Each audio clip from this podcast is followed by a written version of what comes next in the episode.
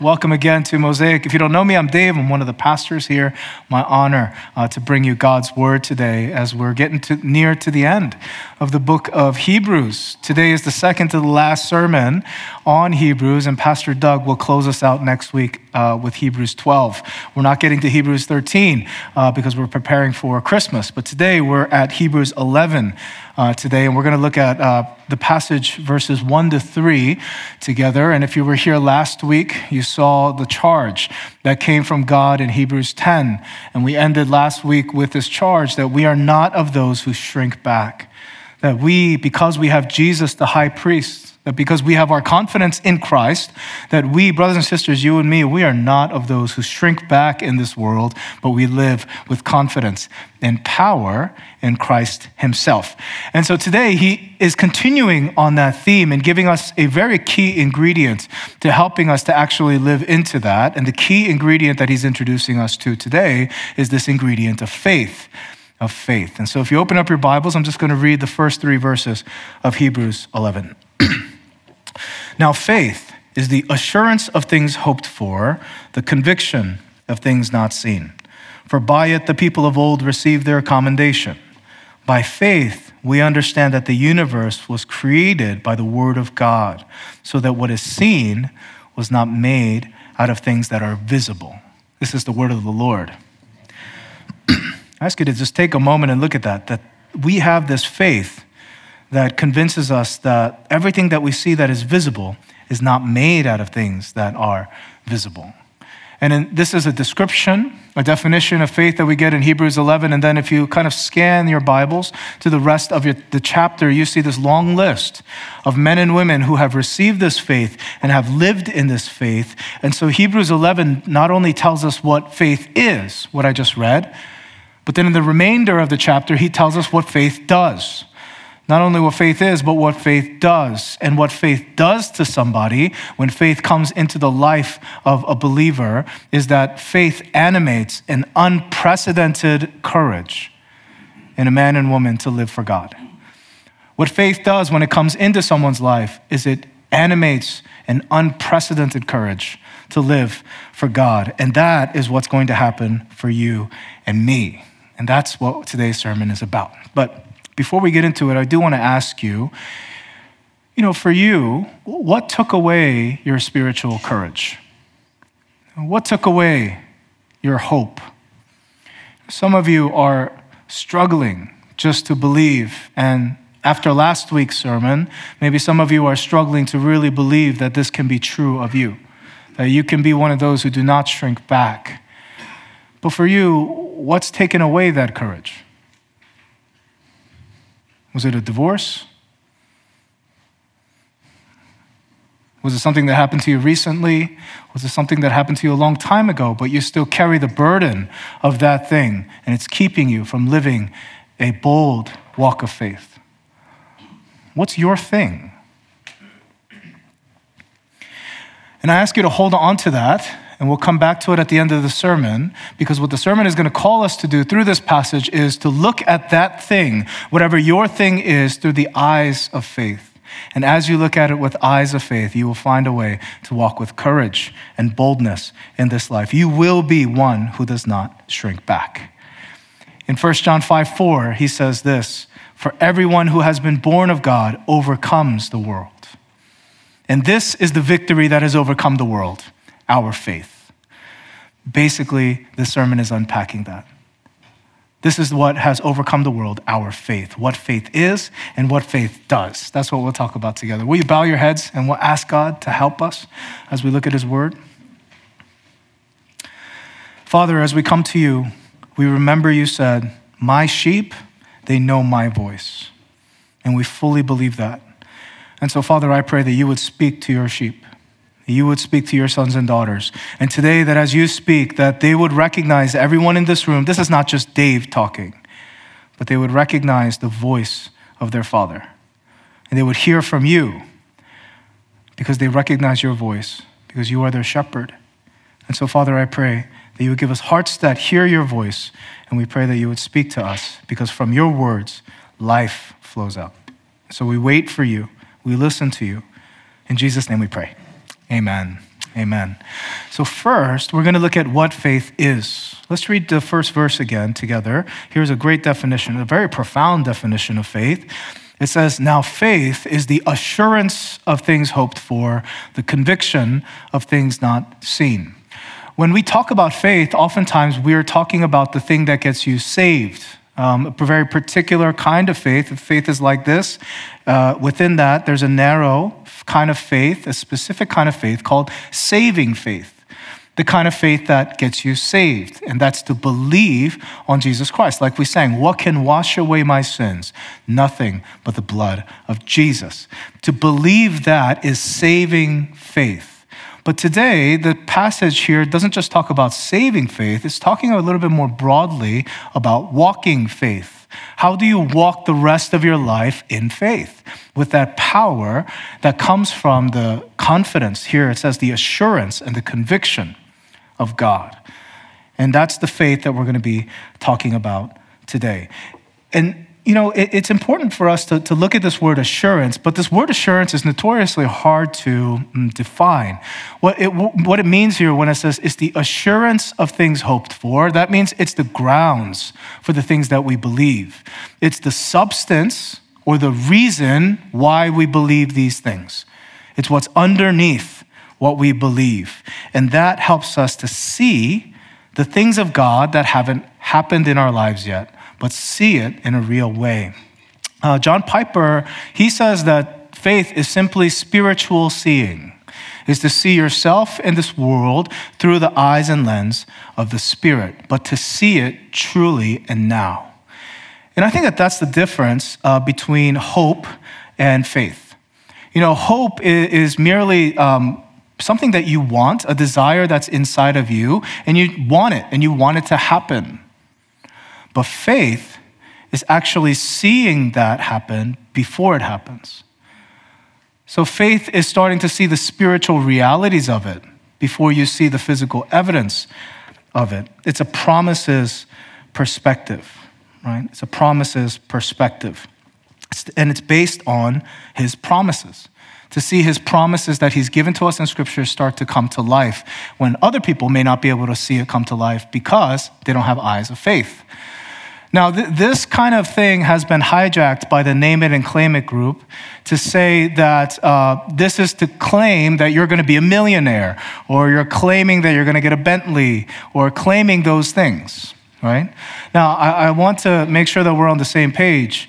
Uh, what we are claiming are the actual promises of God the things that he has already promised us in Scripture, and he has not promised that you would be a millionaire and He has not promised you a Bentley. Uh, no matter how much you claim it or name it, we are claiming and naming promises that He has given to us in Scripture. Right? The fact that He will make us like Him, that He will glorify us, that He will accomplish these things in us. Those are the promises we claim. We don't make up our own promises and then claim it. We go and receive the promises through eyes of faith, a conviction of the things not seen. It's a lens through which we could see all things in ourselves. And I, I saw lenses like this. Uh, I don't know if you guys know what an Enneagram is, but when our staff started to study Enneagrams, we started to look at each other in this way. And if you've taken personality tests or you've done Enneagrams yourself, you've seen this lens come on your eyes when, after you've learned about personality uh, traits and the, the Enneagram numbers, you say, oh, you are such a five. That's such a five thing to do, right? You are such an ENFT or whatever it is. And you are, that's such an ENFT thing to do, right? And we're using that lens, we use that lens to see everybody right? It's a lens, it's a way of seeing each other. Uh, we see this uh, happen really broadly with uh, the introvert extrovert binary, right? And uh, the more I hear about introvert extrovert, I, I, get more confused because they're adding layers on top of it where they say you may be an extrovert, but you could be an introvert if it's like this and like that. But it's a lens through which we see each other. Some people in this room have an entrepreneurial eye. And everything that you look at, you wonder, oh, I wonder how this business works. You see how a truck uh, goes down a road, and immediately you're thinking, I wonder how they make money off of that, right? I wonder. And, every, and you have this entrepreneurial business lens. Some of you, maybe too much, some of you, have a political lens where everything is filtered through left and right Democrat, Republican, blue and red. And everything is interpreted through the leftist agenda or the right wing agenda. These are all lenses that we use to see this world. Faith, Hebrews 11 says, is a way of seeing the world through the lens of the Spirit. That now that Jesus has come, made people new, and is now bringing the Holy Spirit to make all things new, faith is the eyes to see the eternal inside of our temporal world. It's the conviction of the things unseen. The conviction of the things unseen. And, brothers and sisters, it's really important as Christians that we lean into and we develop this way of seeing ourselves in the world. Because oftentimes we think faith is like this. It doesn't work very well. Sometimes we think that we have our logic, we have our rationale, we have our understanding, and then faith is us defying that logic. Right? We have our way of seeing things, we see things like the world, we have our logic, and then faith is us defying our eyes. But how long can you really do that? You can do that for as long as you can mistrust your eyes, for as long as you can defy the way you see. Hebrews says that's not what faith is. Faith is a whole new way of seeing. So you're not just defying your logic, you're not just defying your eyes, but it's a new logic, right? Give yourselves as a spiritual sacrifice to the Lord. This is your logos worship or logical worship. That's a new way of living life. Right? It's a new way of seeing, and we need to learn this new way of seeing ourselves and this world very differently. And that's the thrust of this passage, right? As you guys can see, it's Christmas. It's Christmas time already. It's going to be Christmas for another 20 some days um, in America. And every time Christmas rolls around, if you've been around Mosaic long enough, you know that Christmas time means it's Narnia time.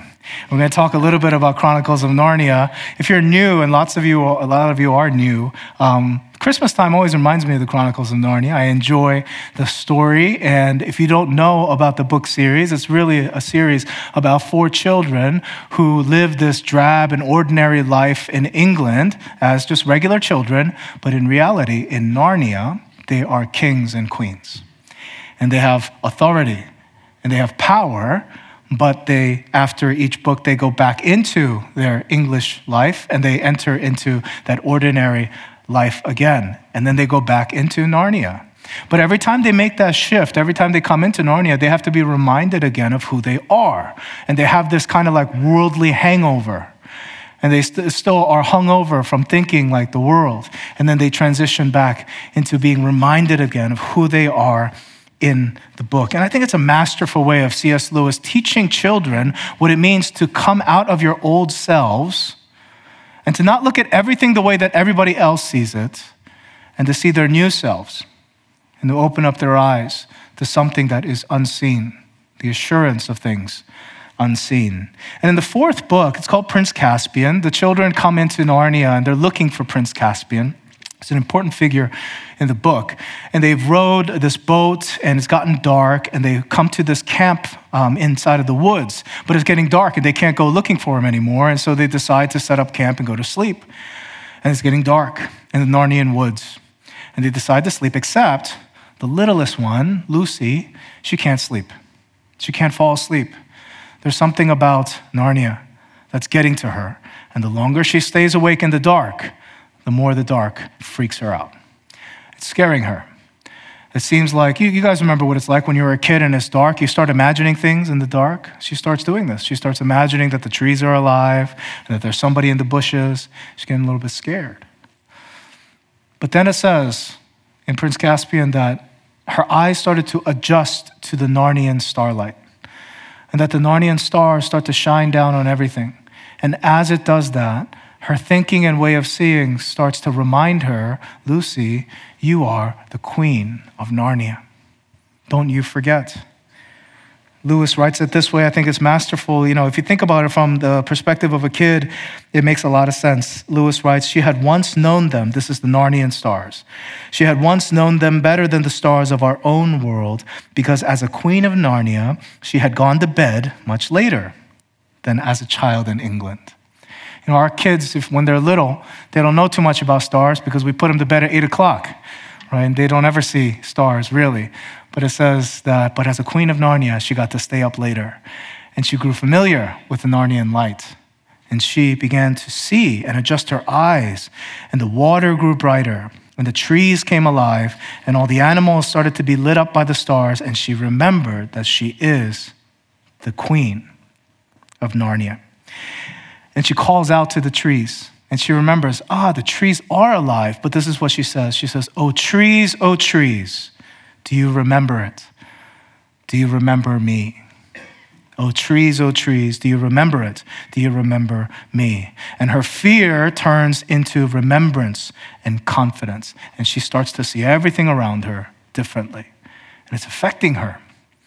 Morning comes and everybody wakes up and they start to search for Prince Caspian again, except they get lost in the woods.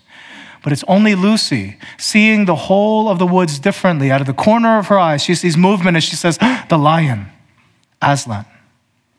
Nobody else can see. But they all have to follow Lucy.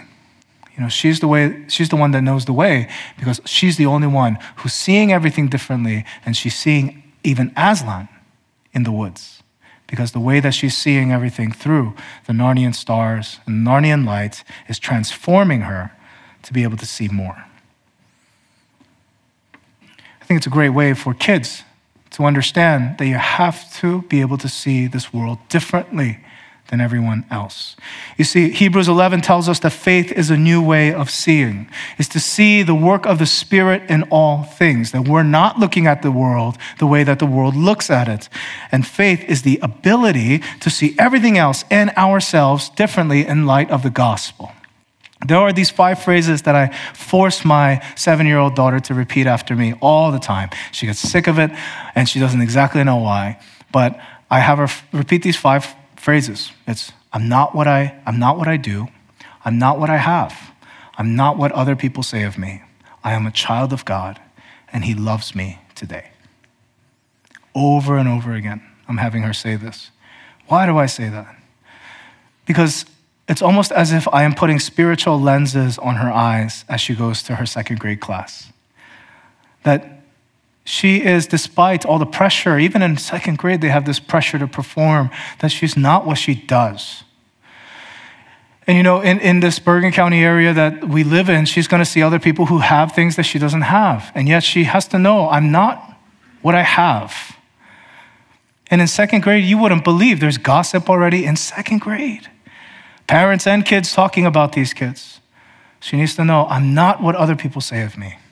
I am a child of God and he loves me today.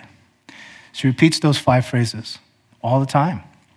And I have her do that because I'm telling her, Mia, walk by faith and not by sight. You are a child of God. Despite all of the evidence of what you're going to experience at school, you need to know this underneath all of that. You are a child of God. Beloved, walk with faith and not by sight. That's what faith is. It is a new way of seeing everything and seeing yourself. But now, secondly, we have to look at the rest of the chapter. It's what faith does. Now, what happens when someone starts to see their lives and, and the people around them in this way? When you just, I just encourage you again to scan the rest of that chapter. When you scan the rest of the chapter, you're going to see more than 15 examples of people who lived by faith. And each one of them, when faith was downloaded into them, something happened to them because faith does something when it enters our heart. It moves us to live an unprecedented life of courage in the Lord, an unprecedented life of courage in the Lord. And so when you look at these stories, it's very interesting because what the Hebrew author does is he unveils the internal motivations of each one of these people. And there are stories like you and I, we have known. If you grew up in church, you've known these stories for a very long time. And yet, you never knew the inner motivations of a lot of these people. That's why I like Narnia, because they talk about, you know, what's going on in their heart as things are happening. And I don't like the movies because the movies don't do that. They just do things and they're just like, just moving. And it's like, but the whole point is to understand what's going on. But the cool thing here is like, take a look at the story of Abraham. In the story of Abraham in Genesis, we see him offering Isaac up at Mount Moriah, this tremendous step of faith, this amazing sacrifice that he makes, and yet we don't know the internal dialogue of Abraham. And so we think, oh man, he must have just been the supernatural, crazy, amazing guy, once in a lifetime, once in a generation kind of guy. But what the author of Hebrews is trying to highlight is it's not about him. It's revealing to you what faith is doing inside of him. Read verse 19 with me. This is what it says it says, Abraham, by faith, offered up Isaac because he considered that God was able even to raise him up from the dead. I didn't know that, right? And you don't know that until you hit Hebrews 11. It says that Moses left Egypt because he weighed, right, what it meant to follow God and follow Egypt. And he found the weight of God of Christ weightier than the weight of Egypt. It starts to make sense. It's giving you the inner logic of faith. If I sacrifice Isaac, I know that God can even raise him from the dead, right? It's giving you the inner logic of faith. And, that's what Hebrews 11 is for. And some of you have learned about Hebrews 11 and have studied Hebrews 11, and maybe you've gone through studying each person's faith. But the whole point is, of Hebrews 11 is not that it's showcasing heroes. You know, it's often been called the Hall of Faith. That's fine. But it's not like the Hall of Fame. Like the Hall of Fame, we look at Babe Ruth and Jackie Robinson and we think, oh my gosh, these are such amazing players. That's not Hebrews 11.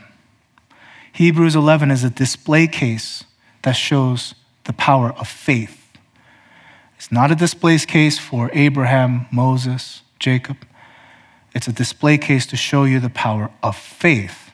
And then to turn around and say to you, this is what faith can do to someone. And you have this faith. Do you understand what chapter 11 is about? It showcases the power of faith, its ability to animate inside of us an unprecedented courage to live for God, to show you that to say, you also have this. You know, it does that because a lot of us, we think, well, Abraham, he was some crazy, amazing guy. I don't know, but I can't do that. Right? Moses, some amazing, crazy guy. I can't do that. The whole point of Hebrews 11 is to show you don't look at them. It was the faith inside of them, and you have the same substance inside of you the assurance of the things hoped for, the conviction of the things unseen. Amen? You have that in your heart. And that's the point, is to show the common thread between all of these people and show you, don't you see, you are part also of the hall of faith. Where is your faith? If you are also in this lineage, living in the hall of faith, then should you not also have expression of the same substance inside of you. That's what we see here in the Hall of Faith. And we need to more and more see this happen inside of us. And uh, the Narnian stars illustration thing, I think is helpful for me because it shows me that I do need to get under the light of Christ. I need to get under these things that show me who I am and show me the world underneath the eyes of God, whether it be worship, or increased life in the Word or more prayer, we have to re enter into this because we have the same substance. Now, I want to bring up that thing I asked you at the beginning of the sermon. Um, I asked you at the beginning of the sermon, for you, what took away your courage? What happened to you that made it so hard to believe that God is real in you and in the world around you? Is it an illness that's inside of you? Do you just feel stuckness? Is there a secret shame inside of your marriage? Was it financial crisis? Was it just that you lack faith because you just saw your own sheer lack of following through with spiritual things? And you say, This is not, never going to happen for me. What happened? Whatever your thing is, Brothers and sisters, today Hebrews 11 says to you, you have to look at that thing with eyes of faith. You have to, with spiritual seeing, look at that now to be in the hall of faith. You see, every one of these people had a thing, right? Abraham had Mount Moriah. Moses had the Red Sea. Joshua had Jericho, the walls of Jericho. Everybody had a thing, and that thing became the pivotal plot twist in their Hall of Faith story that made them into grand men and women of faith testimony. Whatever is keeping you, your thing, is the thing that God wants you to see with eyes of faith, and that thing will be your plot twist in your entrance into the Hall of Faith. Look at that thing with eyes from the Spirit, spiritual eyes. That's the thrust of today's passage today. What faith is going to do in you then is animate in you, for that thing, animate in you an unprecedented courage for your life to see everything through the eyes of faith. You know, I want to start to address some of you in this because I think I need to kind of bring it home. Let me, let me give it to you this way. Wives, do you know that inside of your husband, there's a different husband? Do you know that inside of your husband is another husband? I'm not being weird, I'm being, listen to me. Inside of your husband is a different husband. Inside of your husband is a husband who leads with faith. Because of the promises of God, I'm not making this up because of the promises of God in the New Testament scriptures, the work of the Spirit, and the renewing power of the gospel, inside of your husband is a new creation man who leads with conviction and prayer and love for the Lord Jesus Christ. He is in there, he's inside of there. We need to draw him out with prayer and the word and love, gentleness, patience. No husband has been nagged into sanctification. Doesn't happen. But with prayer and love, patience, spiritual eyes, do you see that inside of Him? Do you have spiritual eyes? Do you have faith? Some of you say, I've never seen anything like that in my husband. Faith is the assurance of things hoped for, the conviction of things not seen.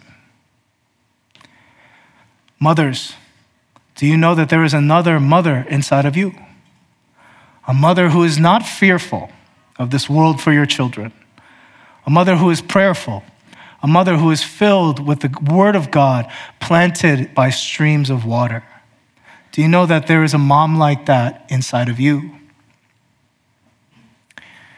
And fathers might say, I never saw anything like that in her. Faith is the assurance of the things hoped for, the conviction of things unseen.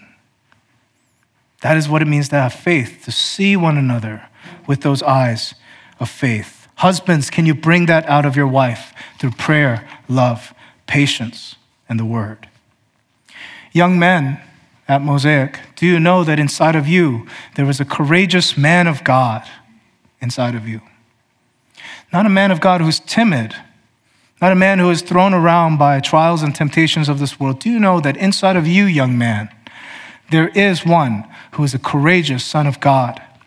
In 1 John, at the end, he starts to address different groups inside of the church, and he says, Young men, I commend you because you have overcome the evil one.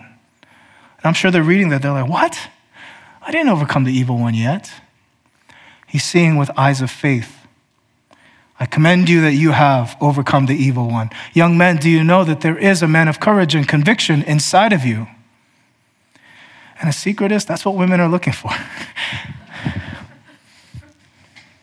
Man who leads with courage. It's inside of you. And you say, I've never seen anything like that in me. Faith is the assurance of things hoped for, conviction of the things unseen. Young women, do you know that there is a woman of faith inside of you who is not tossed around by the narratives of this world, the confusing pressure of this world right now, where it says that in order to be a strong woman, you got to be a strong woman and a strong man. If you're not both of them, then you're not a strong woman. That's kind of the narrative right now, isn't it? You have to do all of it. Do you know that there is a woman inside of you that believes the word of God, that knows in boldness who you are, and are not tossed around by this world? Do you know that your failures are tools for the devil to discourage you, but necessary ingredients for God's redemption in your life? Can you see that in your failures? That's eyes of faith, brothers and sisters. Faith is the assurance of things that you hope for in Christ, the conviction to see it before it happens, to see the unseen. And the Lord is calling you that in the new life that He's breathed in you, we need to start to walk in these things. And as we do, the Lord will animate inside of you, seriously, seriously, unprecedented courage to live radical lives in this world. He's giving you faith. Walk in it. And as you do, you'll see things like you've never done before in your own heart and in others. Let's pray and let's go to the Lord and receive this in our hearts. Receive not only his definition of faith, but the challenge and the call of faith. Not only what faith is, but what faith does when it's inside of us. My brothers and sisters, I encourage you to go to him with maybe that one thing that is blocking you, that one thing that has taken away your hope and courage. Take it to him. Ask for eyes of the Spirit to see it differently, and ask him for that courage that comes when faith downloads into a man of God, into a woman of God. Let's start seeing each other differently. Let's start seeing ourselves differently. You're not what you do. You're not what you have. You're not what all these people are saying about you. You are a child of God. We are not those who shrink back. Let's take up our faith today and let's go to the Lord um, and receive this word in our hearts. Let's pray. Welcome.